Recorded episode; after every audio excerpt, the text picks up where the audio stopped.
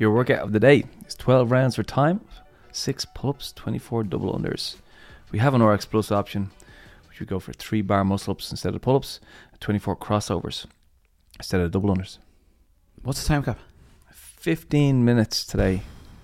This is a lovely little couplet. Like the six and the twenty-four. But twelve rounds is throwing me a little bit. So I see the six and twenty-four, and that makes me think very fast. I see the twelve rounds, and I think less fast. Yeah, and you hear you hear the time cap. Yeah, 15. Yeah, because it, yeah, exactly the same thoughts. Mm. It's like, is this a fast or a slow one? I think it probably will start fast. relatively quick and then it will get slower. Yeah, And in the slow stuff later, not getting too slow is where all the benefit is yeah, really. that's the magic, then, isn't it? It's not letting it completely fall asunder and disappear. Yeah, walk to the rope and look at it, and walk to the pull-up bar and look at it. Get moving straight away. Yeah, Here on the six pull ups, twenty four dubs. On the double unders, I can't really do them at a sprint pace ever really because it'll make the six pull ups too hard. Is that right? yeah. So I think a I think smooth, efficient. yeah. I think that's got to be the thing.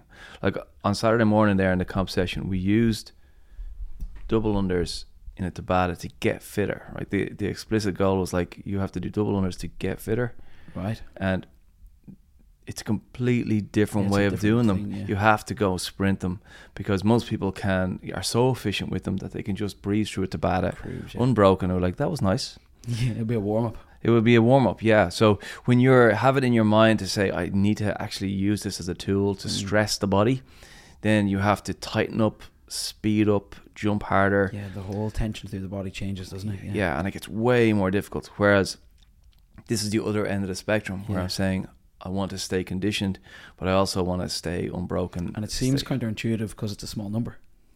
it's a relatively small number, yeah. So you're just trying to use them as a little like here's my conditioning, here's Yeah. my pull ups, here's my conditioning, and you kind of keep Working tipping back and forward as smoothly as you can. Yeah. Interesting. And I kind of want to talk about RX Plus here just because it's quite interesting. We have bar muscle ups, but then the crossovers.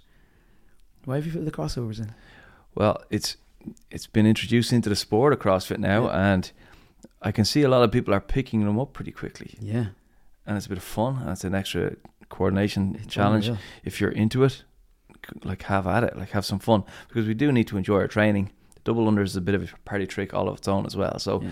like double unders, crossovers. What's the difference? You're playing around with the jump rope, but once you're bouncing and having to coordinate the rope with it, you're getting fitter. Here, so do you know who's amazing at crossovers? You know Aga does 530? oh yeah, She is a crossover ninja. really. Because I've thrown them into a couple of warm ups over the past since they've been introduced to the games. I've started sprinkling them in, and she needs zero coaching.